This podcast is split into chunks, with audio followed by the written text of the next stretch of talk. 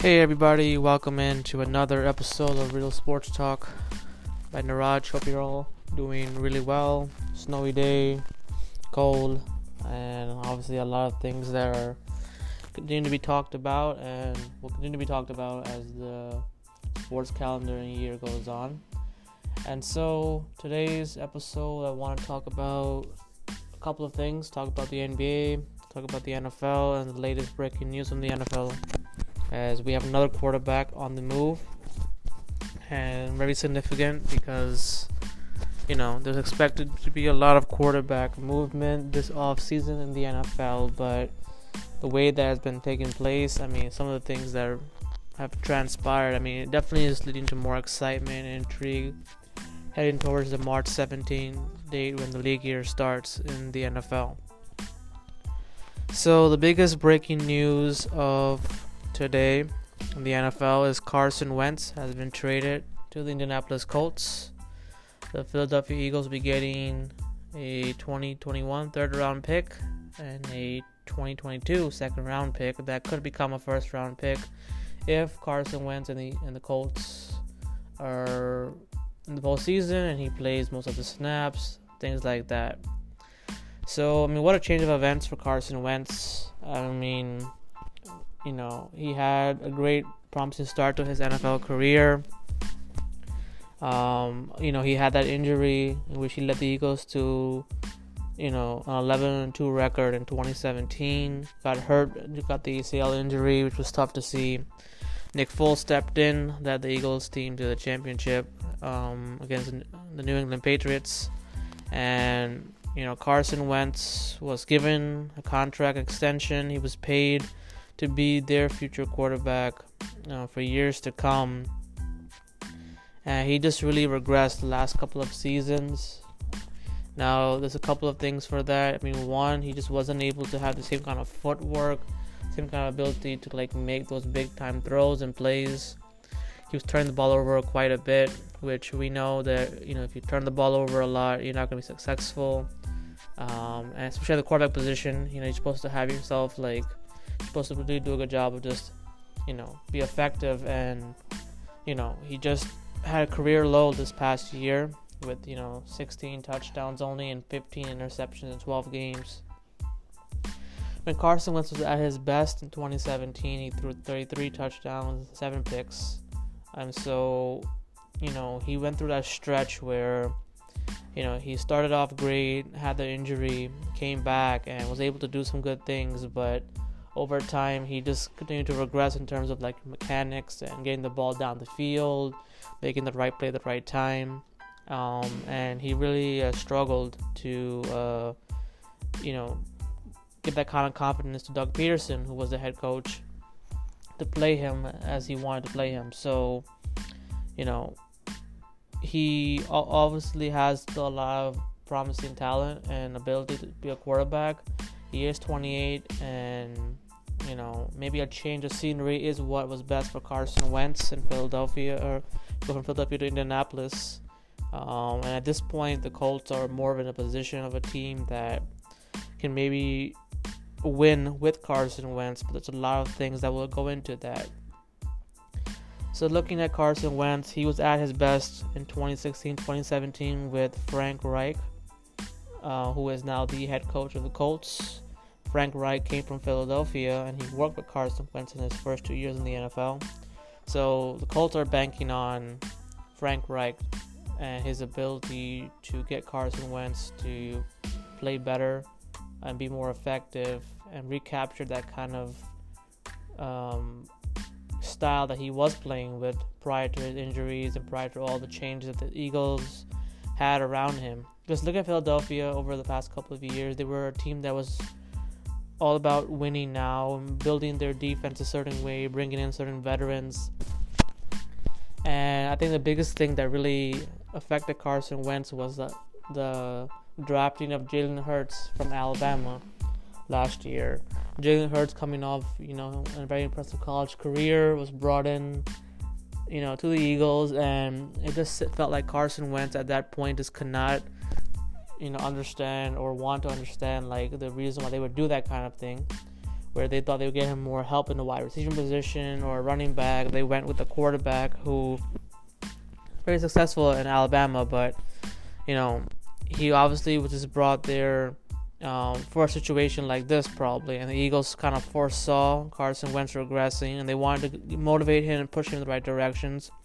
Doug Pederson did a lot of great things to try to help Carson Wentz, but you know at some point quarterbacks either have to like be able to like show that consistency and greatness that they are capable of doing without their coach always being on them. And so we saw what happened with Sean McVay and Jared Goff, and the same thing can say about Doug Pederson and Carson Wentz. Their working relationship got worse after Nick Foles departed from Philadelphia. Doug Pederson tried his best to make Carson Wentz best quarterback he could be, but Carson Wentz wasn't able to show a lot. Um, he was never able to do a good job in terms of um, executing certain play calls and uh, you know we just saw Carson Wentz not look like the way he was supposed to look you know. Obviously I mean the supporting cast around Carson Wentz was tough a couple of years yes. Um, but they were in a division this year. They were it was, it was a very winnable division for the Eagles they had the same coach the same continuity and Carson Wentz just wasn't able to play um, and didn't show enough to make the Eagles believe in him. So when he ended up getting benched and replaced by Jalen Hurts, I mean Jalen Hurts sparked that team, uh, and he sparked them in a way in which the Eagles really felt good about him. He moved the ball much better. He didn't. I mean, he has he had some mistakes, but Jalen Hurts showed some kind of promise as Eagles, you know, quarterback. And so Carson Wentz you know, coming from being drafted number two in the 2016 NFL draft and like going from, you know, watching Nick Foles win that Super Bowl championship and then trying to come back and like, he was always trying to make the home run play as a quarterback. And sometimes with quarterbacks, you know, that you love to see them throw the ball deep and you know get big plays, but the the best quarterbacks in the game find ways to win, um, even by doing like the small things. So it's not all about the arms talent. It's all about like being effective, not turning the ball over. You have to maybe a game manager before you can be a great pro quarterback. There's been many examples of quarterbacks over the years that need the right system, the right play calling, and necessary weapons around them to succeed.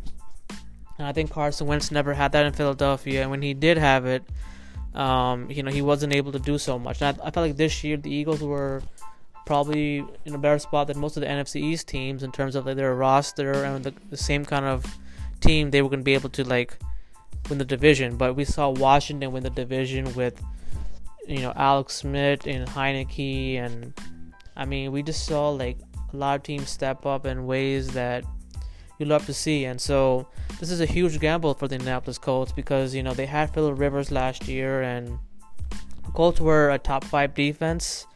They have one of the best offensive lines in the NFL today. And you know, last year that that playoff game against Buffalo, they just weren't able to get some plays. Um, but now they get a quarterback who has arm talent, can get the ball down the field. He can run with the football as well. Um, and he's really to have to turn himself around because thing with Carson Wentz is that his injury history is such that he's missed time, obviously. Um, and he's been he was sacked a whole lot last year. I think he was sacked like 65 times or something like that last year. And so that made him struggle as well because he was always like holding on to the football, and then the O line couldn't hold up, and he got sacked and got pressured, and so he didn't put forth a winning uh, product in Philadelphia. And how the things were handled by Doug Pederson towards the end of his tenure was tough, and I thought that the Eagles chose Doug Pederson over Carson Wentz, but the Eagles just cleaned house pretty much because with a new head coach, with a team that needs total reset and re- needs to rebuild in some kind of way, the Eagles made this move and guys in the locker room were divided about Carson Wentz and Jalen Hurts, and a lot of people felt like Jalen Hurts was given a given a good opportunity, and you could just see how the Eagles spoke about Jalen Hurts in a way that Carson Wentz wasn't spoken about. Carson Wentz's biggest problem in Philadelphia uh, was being a leader, being a leader in terms of like, you know, as a leader, you're supposed to help your team out in any way possible. And I guess when he was with Doug Pederson and Nick Foles, he was able to understand that. But when he, when when the Eagles drafted Jalen Hurts, when the Eagles drafted Jalen Hurts, it totally changed him. He felt like he had to look over his shoulder a lot. He didn't want that pressure, and most quarterbacks love the pressure, love the extra motivation. Like Aaron Rodgers, they drafted Jordan Love. They drafted Jordan Love, and Jordan Love was you know picked in the first round, but Aaron Rodgers took that as motivation. Like he still he had a lot to prove, and we saw the kind of year that Aaron Rodgers had getting MVP after that. So there's many, been many quarterbacks who get the right push, the right kind of push from their coach, and coaches want to see how their players respond to pressure. And you know, looking at Carson Wentz, he felt entitled. He felt like he had arrived in the NFL, that he's been here for longer than Jalen Hurts. Then you know, why should he have to be on the bench while Hurts is starting? So you know, you look at it, and Carson Wentz going forward has to do two things to get his career back on track. One he's got to get himself mentally right in terms of like he's got to understand that being a quarterback just means more than just showing up and playing games. It's not all about being the hero and being like trying to make all the plays in the world. You gotta let your team, your supporting cast, your coaches coach you up, coach you hard. And I felt like Carson Wentz didn't let Doug Pederson do that to an extent, and Doug Pederson tried his best and it didn't work out. So with Frank Reich in Indianapolis, Carson Wentz has to be willing to be coached hard and to, to someone to point out his flaws and make him like work through those flaws to get better as a quarterback. Because the Colts are a team that wants to contend for a championship. They have a good defense. They have a young running back in Jonathan Taylor who is exciting. They have an O line with Quenton Nelson. The offensive line is tremendous. So he has the pass protection, he has the running game, and the wide receivers are there as well. So Carson Wentz is his chance to revive his NFL career I think he needs to be right for this. He needs to understand that I got to be a good leader. I got to say the right things. I got to really win the locker room. He's got to win the locker room, win the win the you know the trust of those guys in Indianapolis because they are looking for a lot of things out of their team. They they know they had a good team last year. They came up short in the, in, in the wild card divisional round, I think. Um, so we definitely expect them to like be one of those teams in the AFC that will be contending for a playoff spot. And Carson Wentz, with his age and how he's looked in his NFL career, this might be his best chance to turn it around. And I really hope that he gets it uh, turned around because you know there's been a lot of quarterbacks since 2016 that have now you know changed franchises. I mean, look, look at just look at you know Jared Goff and Carson Wentz. Um, you know I think Dak Prescott's the only one of the 2016 draft class being there. So you know maybe a change of scenery will do Carson Wentz good, but he needs to really take this chance. I mean he's got a great supporting cast in Indianapolis. He's got a coach that believes in him, wants to coach him. And the Colts were linked to Carson Wentz for a while ever since his his report was out there.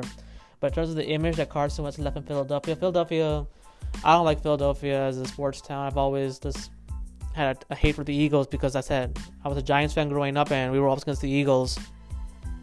But the Eagles overall, like you know, if you're if you're not winning, if you're not uh, being able to like go out there and win games and be a good leader, then people are gonna say stuff about you. And I think all the criticism and all the negativity that like uh, that came towards Carson Wentz's direction when he like you know had that report about like not wanting to be um, you know, not, not being uh, a backup quarterback, saying his relationship was un, un, you know unrepairable with with Doug Pederson, Eagles management.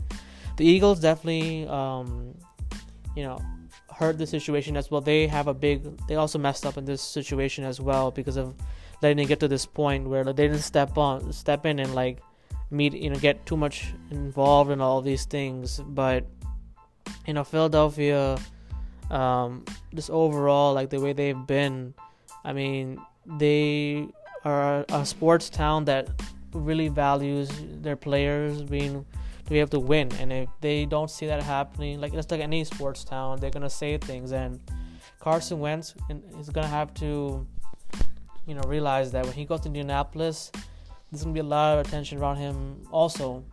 And maybe it may not be as like you know intensified as the Eagles was was you know how the Eagles were like asking him questions and reporting stuff.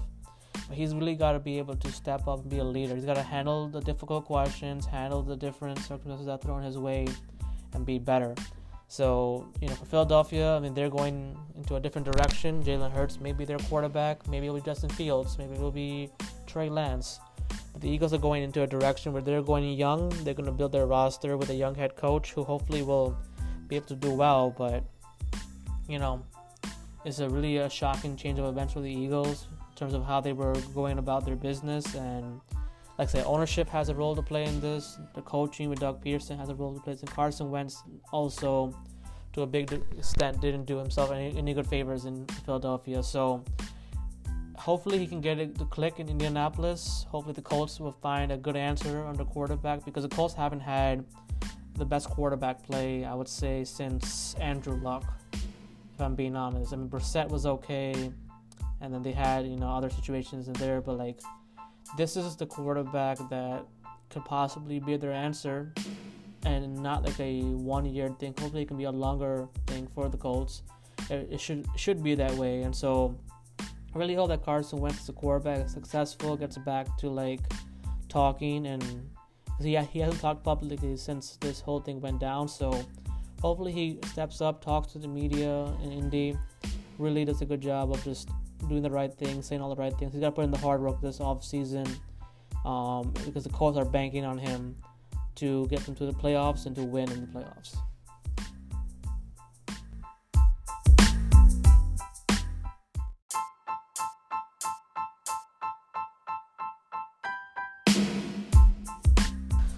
So, in this next segment, I want to talk about two players that are expected to be traded by their respective NBA teams. And obviously, both are at a different point in their careers. As I had mentioned before, um, Blake Griffin, Andre Drummond, two players that you know are definitely going to be traded because their teams are, you know, trying to trade them due to just contract reasons and you know going in a different direction. Now, in Andre Drummond's case, he is 27. He's got a huge upside in terms of what he can do, in terms of his size and rebounding ability.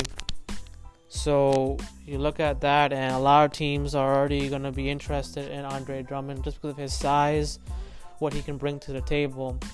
And so, you know, Andre Drummond is a player that, you know, will definitely provide a lot of scoring in some areas. He'll provide shot blocking. And a lot of teams do need size in the NBA in terms of like crowding the paint and getting to, you know, getting those quality like rebounds and extra possessions. Very, very important. So I'm going to go over two teams that I think should get Andre Drummond and would be the best spot for him. I think the first spot that jumps out to me would be the Boston Celtics the Boston Celtics are a team that is trying to win. They've been very close the last couple of years in the Eastern Conference. Um, you know, we know what Jayson Tatum brings to the table, what you know Marcus Smart brings to the table, and they've been one of those teams that has a lot of shooting, guys that playing defense, and the one thing the Celtics haven't had uh, for a long time, I would say, is a true center a guy who can give you 15 plus a night, can give you great defense, and give you good scoring. And while Daniel Theis for the Celtics is a young player, you know he's not doing it consistently enough. And so Andre Drummond would instantly, excuse me, make the Celtics more of a threat in the paint because they would have somebody who can, you know, run well with the team, crowd the paint, also do a good job defending. Um, any of the guards, the opposing guards that the Celtics have to face. And I think, you know, last season we saw in the NBA bubble how, like, the Miami Heat were driving with Duncan Robinson, Tyler Herro, and Jimmy Butler into the paint. And the Celtics weren't able to always negate that. So you get somebody who can protect the rim, be able to get you those rebounds, get you that kind of effort you need. I mean, he would be great for the Boston Celtics because they are a team that Danny Ainge has been building for a while. They've been really close, and they need someone who can give you that punch on the bench. He could be in the starting five as well, um, and they just need scoring. They need scoring from their big men's, and I think that while the success of the Boston Celtics will come down to Jayson Tatum and how he does over the next few years. It needs somebody who can do all the dirty work, and mean that in a good way in terms of like guys have to scrap for rebounds, you know, defensively make adjustments and plays. And Andre Drummond can do that. He's that great of a player that if he is in the right situation, he can definitely make it work with the Celtics. They will get somebody who would definitely help their rebounding, and he would take pressure off Tatum and Smart, um, Jaylen Brown especially. So I think that would be an excellent, excellent fit for him, just because of the way that the Celtics play basketball and how they want to be able to run their offense. It would be truly great to see that happen. Um, and so if the Celtics were able to get him, they may have to give up maybe one of their guards, maybe, possibly, or maybe just a draft pick. I think Boston still has some draft picks they could throw out the, the um, at the you know, Cleveland Cavaliers, and so I think that would be a great move to make for the Celtics. They should definitely go into all that. The other team that comes to mind is also in the Eastern Conference. And I think the West is just so loaded with big guys, and I just think the West wouldn't be good for Drummond. But the other team that comes to mind for Andre Drummond that I think would be a great fit is Charlotte. Charlotte Hornets have been uh, really good so far. I mean, they are currently, uh, you know, I think seventh in the Eastern Conference, and you know they have Cody Zeller and Bismack Biyombo at the center position. But Andre Drummond would definitely be better than both those guys combined. It would be a really good starting five. You have, you know, Gordon Hayward there, LaMelo Ball. Uh, I mean, Charlotte would definitely be much of a more exciting team um, in terms of like how they can score. And like I said, this, uh, the Charlotte Hornets need to get obviously more better in scoring in certain areas, and I think that the Hornets are on the on the come up. They've looked good this season. We know that LaMelo Ball is thriving right now, and he's possibly going to be Rookie of the Year. Gordon Hayward is doing well, and Drummond will get a chance to play for a city that you know is on, the upswing. Yes, they've also been going gone through their, their losing stretches of the NBA season, um, but the Charlotte Hornets, you know, with Michael Jordan being there and the way they're trying to like get back to having teams to play really, really well. I mean, Drummond being in Charlotte would be would be excellent. I mean, just seeing him being able to play with the guards there and being able to be the guy there in terms of like a team that you know Charlotte would definitely need the rebounding and Drummond has put forth memorable performances in terms of rebounding, like double double rebounds throughout his career. So I think he would be an excellent addition to this team that they struggle at times to play defense um, and get stops. And so you get Andre Drummond um, in there um, with the right amount of you know rotation and coaching and he could he could be also be a good thing for the you know the youngsters in Charlotte, the shooters. Um, he could be good in the pick and roll situation, and so I think if the Hornets really want to be more of a, more of a threat in the Eastern Conference, they want to show teams that they have they they have like just more than LaMelo Ball and Gordon Hayward. Bringing Andre Drummond, he gets a chance to be his his dominant self. He gets to show why he's one of the best players in the NBA one of the best centers in the NBA, and he would definitely make that team more exciting and more hard to go against, especially with his size and ability. Um, you know, all around the floor, it would be a great addition for him. So now that brings me to Blake Griffin. Blake Griffin is 31, and Griffin is a player that definitely adapted and changed his game throughout the years. He was really known for his dunking ability and just pick and rolls, but he's done a good job to adjust his game to have a jumper, to drive to the lane. Uh, he can be a good rebounder. He can play good defense at times. And so I think for Blake Griffin, I mean, he's looking for a situation, hopefully, that he can win and play for a championship. Uh, more so than I think Andre Drummond is going to be able to do. And couple of spots that come to mind for Blake Griffin. I think a really good spot for him, in my mind, would be the Dallas Mavericks. We know that Luka Doncic and Porzingis are doing their best to make the Mavericks a respectable team. Doncic has been on an incredible start to his NBA career.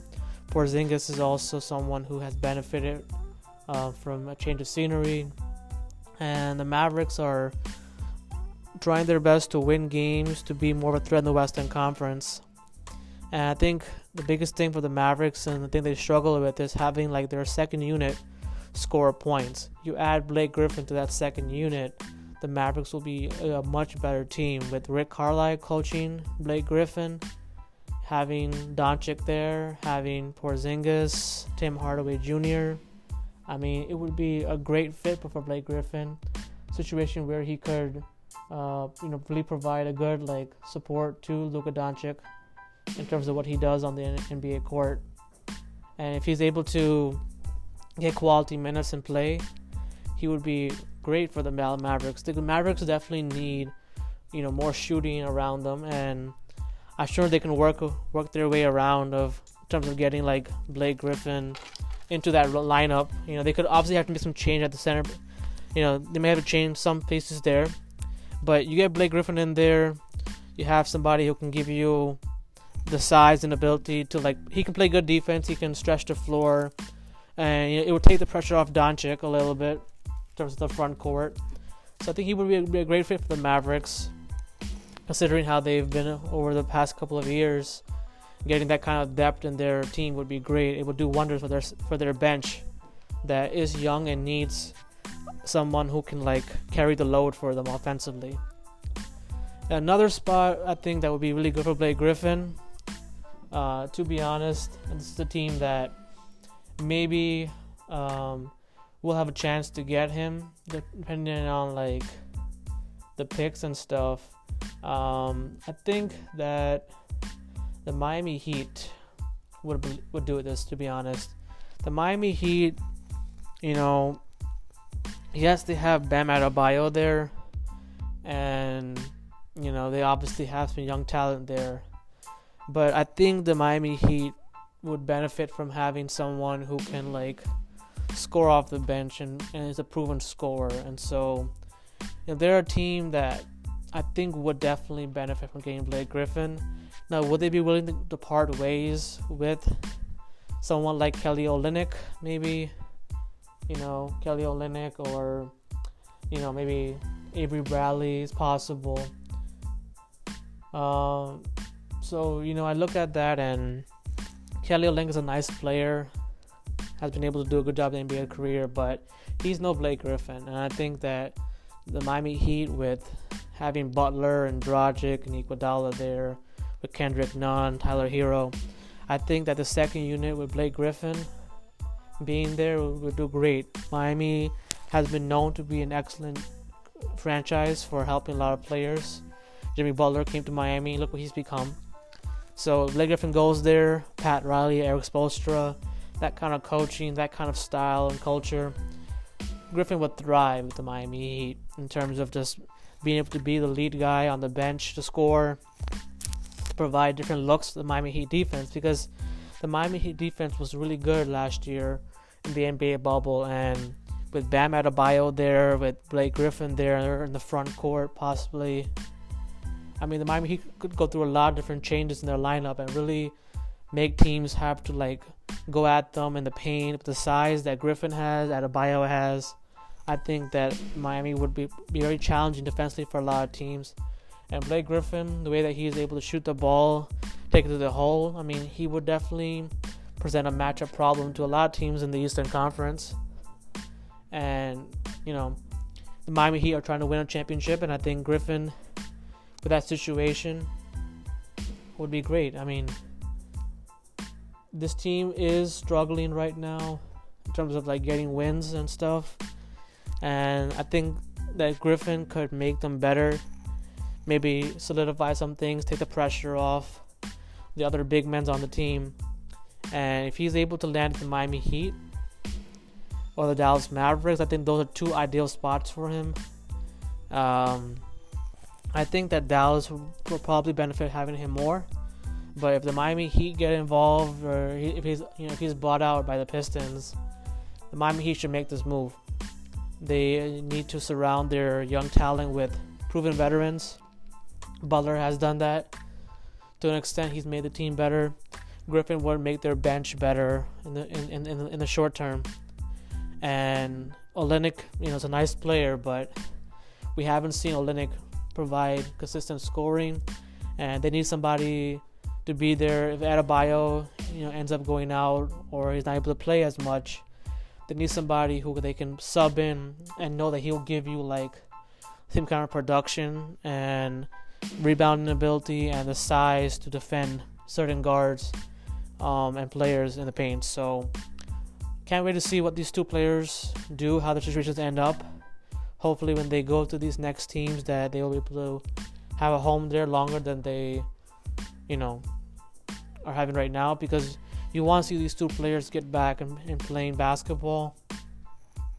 It's unfortunate that their situations are this way, but both of them can be great to two teams that, to a bunch of teams that definitely need. I think the Charlotte Hornets should, you know, definitely consider getting Andre Drummond. The Dallas Mavericks, if they're serious about building around Porzingis and Doncic, get Blake Griffin in there. The Miami Heat, you want to challenge the Brooklyn Nets.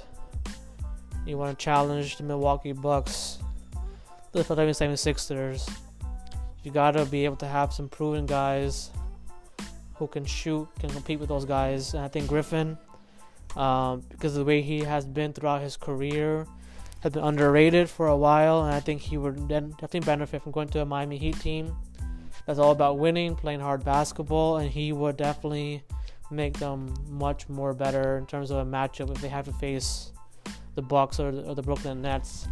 In terms of in terms of bench and depth scoring, I think Blake Griffin will provide that in a lot of different ways for the Miami Heat if he gets there.